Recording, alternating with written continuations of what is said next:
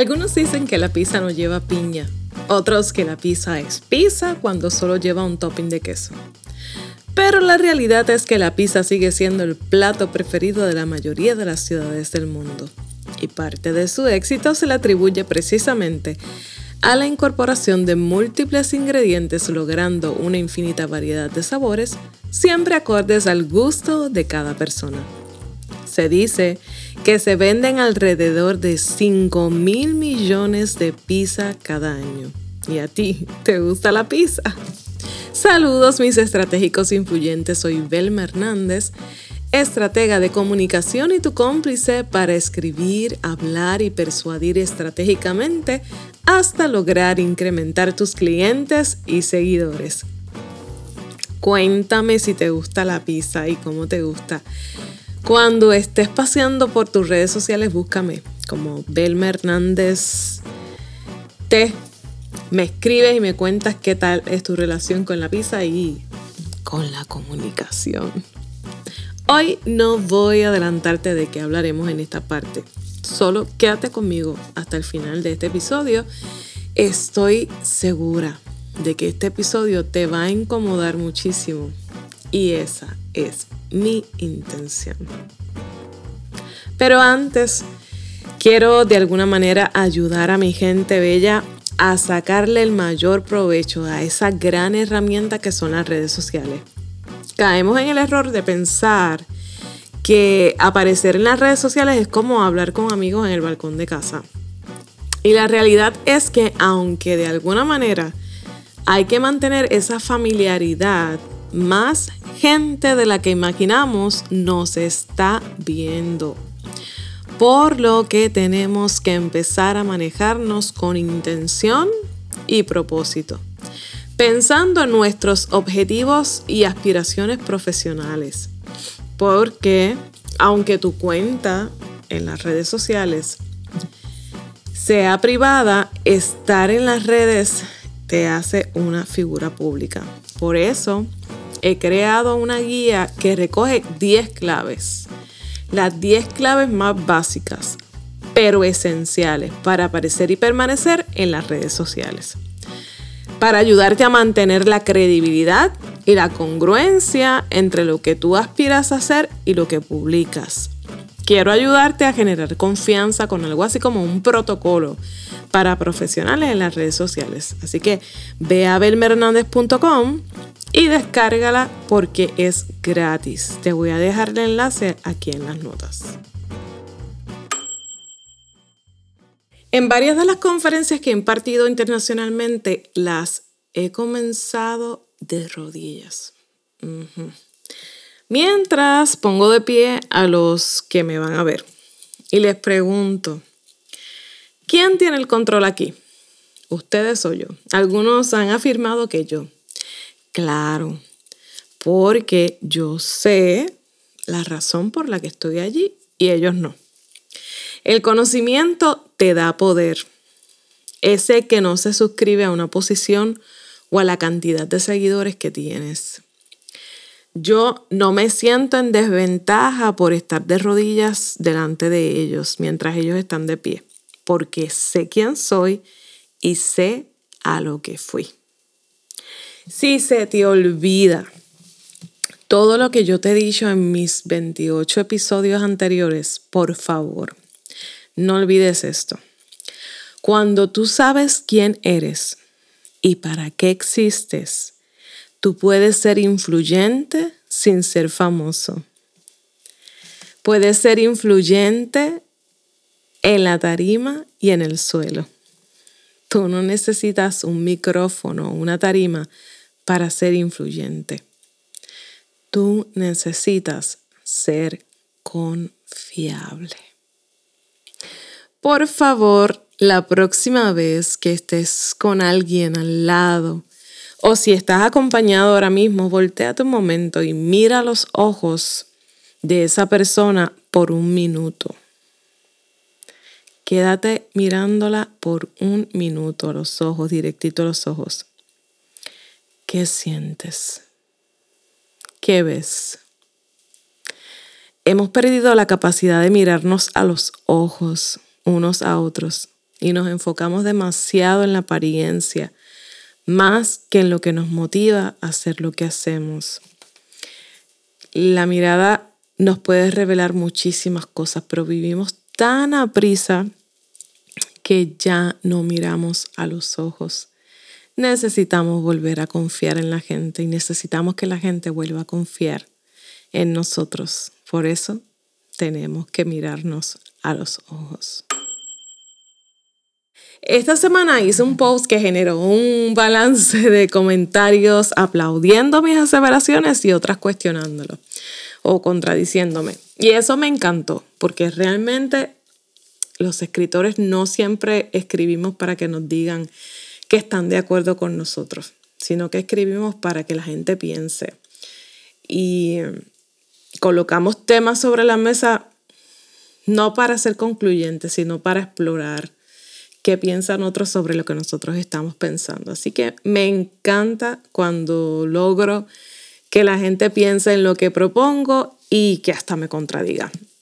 Por eso decidí eh, traerme esa conversación para acá, eh, una conversación que me pareció bastante interesante y ampliar algunas ideas sobre un tema que me parece que hace eco en, muchos, en muchas personas. Se trata de la traición, de ese abuso de confianza. Y la reflexión que compartí en mis redes sociales leí así, te la leo. ¿Te han traicionado? Si no has sido traicionado, lamento decirte que no estás liderando.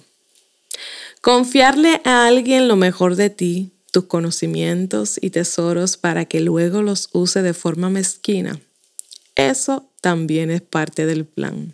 Sí, es parte de los sucesos inesperados del plan estratégico que debemos anticipar y normalizar. La traición es parte de un liderazgo influyente.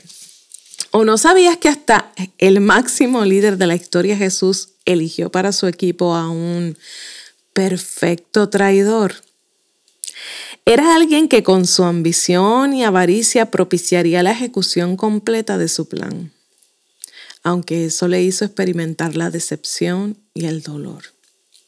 Necesitas a un traidor en tu vida, aunque duela. La clave está en que tú mantengas el control de tus emociones ante esa circunstancia, en que utilices sus virtudes y defectos para crecer tu liderazgo y no para frustrarte y retroceder. ¿Cómo ayuda haber tenido a un perfecto traidor en tu equipo? Número uno, te ayuda a estar alerta y aguzado. Número dos, a mantener los pies en la tierra. Número tres, a ser competitivo e innovador. Si fuiste traicionado, lo primero que tienes que hacer es darle un nuevo significado a esa experiencia, entendiendo que todos los buenos líderes han sido traicionados alguna vez y que esa mala experiencia te ayudará a ampliar tu liderazgo e influencia si lo utilizas a tu favor. es mejor tener al enemigo cerca y observado que lejos y desesperado. En 12 años yo debo haber escrito o editado sobre 3.000 comunicados de prensa. Muchísimos discursos, mensajes de duelo, miles de copies para redes sociales, y la verdad es que cuando te manejas tan seguido en la redacción de textos, aprendes un poco a jugar con las palabras y consciente de la gran cantidad de mensajes a la que nuestros públicos están expuestos, aprendes a emplear un poco de psicología inversa o frases disruptivas para capturar la atención. Cuando estás claro del objetivo de tu mensaje, puedes asumir riesgos en el juego de las palabras que usas para llevar un mensaje específico. Cuando hay tanta gente de pie hablando, tienes que diferenciarte y quizá te sirva arrodillarte para que te miren. Cuando hay tanta gente gritando sus mensajes, entonces tú comienzas a hablar bajito logrando diferenciarte y capturar la atención de tu público objetivo. Eso es parte de la comunicación estratégica, así que ahí te compartí varias claves Para contextualizar un poco la reflexión que te compartí hace un momento. Salir de la norma, salir de la tendencia y diferenciarte. Por eso fue que asumí el riesgo de romper con la norma sobre el tema de la traición, un tema que le ha generado tanto dolor a muchísimas personas, que le ha hecho perder grandes cantidades de dinero a empresarios, a líderes, familia. Y lo primero que quise lograr con mi mensaje sobre la traición fue un poco normalizar un tema que es doloroso, que, que no queremos abordar, aterrizándolo y haciéndolo parte de nuestra cotidianidad en las redes sociales. Así que por eso hicimos el post. Es algo que ocurre mucho, pero que por vergüenza hablamos poco. Porque nos sentimos tontos y culpables cuando hemos sido traicionados, porque quizás somos los traidores y evitamos el tema. Así que de alguna manera quise normalizar el tema y sacar de, la zona de víctima a quienes han sido traicionados para que habláramos, para que pensáramos sobre ese tema, colocándolo en, en el rol de quien escoge, de quien elige. Por eso el tema de la reflexión es escogiendo al perfecto traidor. Y número dos, lo segundo que quise lograr con ese mensaje es liberarte de una culpa, de un peso con el que no te corresponde cargar. Quizás esos espasmos que estás teniendo, quizás esos dolores en tu cuerpo, quizás esas enfermedades a las que no le encuentran una razón, una justificación, son el resultado de que has estado cargando con culpas que no te corresponde cargar, con pesos por las decisiones de otros que tú no puedes controlar. Así que también, de alguna manera, quise liberarte de ese peso. Y por eso esta reflexión que, que lo que hace es colocarnos, sacarnos de la zona de, ser víctima de traición a ser una persona que decide qué hacer con esa experiencia tan dolorosa que es la traición. Claro que nadie quiere un traidor en su equipo. Claro que nadie quiere pasar por ese dolor. Pero si ya estamos en ese escenario, ¿qué vamos a hacer? ¿Nos vamos a detener? Porque nos traicionaron. Nos vamos a dejar arrastrar por la culpa de que elegí mal. Quiero abundar un poco más sobre eso. Específicamente sobre, sobre el tema de, de la culpa. Desde la premisa de que todo obra para bien, de que todo cumple un propósito, un propósito en nuestra vida. ¿Cómo te ayuda haber tenido a un perfecto traidor en tu equipo? Esto es una manera de resignificar esa mala experiencia y de buscar lo bueno dentro de una experiencia que es negativa y que nadie quiere vivir.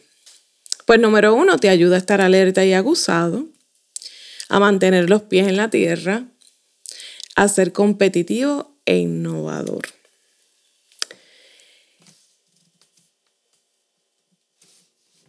Ahora bien, de los comentarios que recibí, lo más que me preocupó fue el planteamiento de que si fui traicionado es porque escogí mal. Yo no esperaba encontrarme con eso, no esperaba encontrarme con esa reflexión.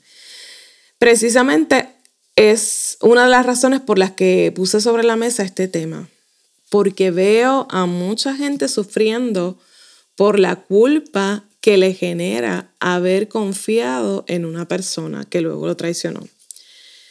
Quiero reafirmarte hoy que no es tu culpa. Fuiste traicionado, no es tu culpa. Que tú no elegiste mal. Que tú no eres responsable de las decisiones de otros adultos. Tenemos niños a nuestro cargo, pues nosotros sí somos responsables de esos niños, pero de los adultos no somos responsables. Y es increíble cómo aún culpamos a la víctima a la mujer violada, a la mujer golpeada, y al líder traicionado. Escogió mal, decimos. Y le transferimos toda la responsabilidad de las decisiones de otros a la víctima, a quien abrió su corazón y confió. No. Es donde se nos cae la filosofía de que somos espejos o, o la filosofía esta de la atracción. No, porque yo he conocido extraordinarios líderes, extraordinarias personas, extraordinarias mujeres que han sido traicionados. Y en nada tiene que ver con su capacidad de liderazgo. Porque hasta eso se pone en entredicho cuando alguien es traicionado, su capacidad de liderazgo. Increíble. Empecemos con Jesús porque podríamos hacer una gran lista aquí. Catalogado uno de los máximos líderes de la historia, ¿escogió mal? No, quien lo traicionó decidió mal. Y su decisión tuvo consecuencias nefastas para él. Porque esto es algo que tú tienes que comprender. Que quien traiciona, que quien abusa de la confianza de otro, tiene que enfrentar consecuencias en su vida tarde o temprano. Pero Jesús, como deberíamos hacer todos nosotros, transformó la traición de alguien en una oportunidad para acelerar el cumplimiento de su plan. Por eso es importante tener un plan. Y por eso es importante nuestro plan estratégico e incluir como una, un posible suceso el que alguien nos traicione. Porque, ¿Por qué un traidor debe ser parte de nuestro plan estratégico? Me preguntaba alguien. Sencillo, porque dentro de los riesgos que tenemos que anticipar está el que podríamos ser traicionados. Todo plan estratégico tiene unos riesgos identificados. Y uno de esos riesgos es ese, que podríamos ser traicionados por alguien de nuestro propio equipo. Entonces, yo debo anticipar los efectos de ese suceso, de esa traición, y, poner, y proponer medidas de mitigación para ese riesgo en caso de que ocurra. Porque aunque lo evitemos, puede ocurrir, pero no nos puede detener ese riesgo identificado no puede ser un obstáculo para la ejecución de nuestro plan. Nuestro plan se tiene que cumplir. Por eso entonces tenemos que tener medidas de mitigación para asumir ese riesgo. Por otro lado, veo sueños enterrados, negocios que podrían ser exitosos, detenidos por el miedo que les causa a muchos emprendedores, a muchos líderes, confiar en otras personas para seguir, eh, para seguir creciendo. Así que es triste ver que pasa el tiempo, que pasan los años y muchas personas no se atreven a crecer, no se atreven a delegar, no se atreven a expandir sus ideas de negocio por miedo a que los traicionen, por miedo a confiarle a alguien todo lo que saben y que después esa persona los traicione. Así que aquí, en este preciso momento, va la pregunta eficaz del día de hoy. ¿Cuál es tu miedo? La traición ya está considerada en tu plan. Ya definiste unas medidas de mitigación. Pues ahora el riesgo no puede ser una distracción. El riesgo es un riesgo identificado y hay un plan para asumirlo en caso de que ocurra. Pero no puede distraerte y no puede ser una razón para detenerte. Segunda pregunta eficaz del día de hoy. ¿Vas a pasar el resto de tu vida limitando tu crecimiento, el crecimiento de tu empresa por miedo a que te traicionen? ¿Mm? ¿Te han traicionado? Te comparto tres claves para superar la traición. Lo primero, tómate tu tiempo para analizar la situación. Número dos, no seas duro contigo mismo. Como te dije, tú no puedes ser responsable de las decisiones de otros. Y número tres, no guardes rencor, porque guardar rencor te limita a ti, te estanca a ti. Por eso tenemos que darle un significado distinto a esa experiencia y por eso tenemos que buscarle lo positivo a esa mala experiencia. La traición no es otra cosa que el abuso de confianza. La confianza es el ingrediente básico de todas las relaciones. Confiar en todo el mundo sería insensato, pero no confiar en nadie es vivir así como que en la paranoia. Y eso no es vida. Necesitamos confiar. Necesitas confiar en ti mismo y en tu capacidad. Haberte equivocado con personas en el pasado no me habla de tu capacidad de liderazgo. Me habla de que amaste, de que abriste tu corazón y que alguien decidió mal sobre lo que tú le entregaste. Para gestionar efectivamente la confianza podríamos vernos como una cebolla. Lo que somos está cubierto de capas protectoras. Dependiendo del escenario y la situación, decidimos cuántas capas permitimos que se remuevan. Es un error relacionarnos con otros y no desprender ninguna capa de protección. Pero también es un error desprender todas las capas de una vez y quedarnos desnudos y vulnerables ante una persona que no sabemos si abusará de nuestra confianza. Así que debemos lo correcto, el balance, debemos ofrecer al otro pequeñas dosis de confianza y esperar atentos sus reacciones. Hacer de la confianza una virtud para una comunicación efectiva requerirá decidir con prudencia cuántas capas nos quitamos. Pero esto es lo que nosotros podemos controlar. Lo que ocurra después de ahí no es nuestra responsabilidad. Si aún actuando con prudencia eres traicionado, convierte ese abuso de confianza de otro en un reto para hacerte más fuerte y crecer. No te encierres, no te escondas, no te estanques, crece. Estoy tan feliz de que te hayas quedado conmigo hasta el final de este episodio. Valoro tu tiempo y tu atención. Me importa tu desarrollo y tu crecimiento. Por eso te espero en el próximo episodio. Si te gustó este podcast, suscríbete, suscríbete. Para que cada vez que salga un nuevo episodio, la aplicación te avise que está disponible y no te pierdas ninguno. También déjame tus reviews, comentarios y sugerencias de temas que te gustaría que discutiéramos aquí. Te voy a leer, te lo prometo. Y no olvides que si tienes algo que decir, dilo estratégicamente porque tú eres el mensaje. Hasta la próxima.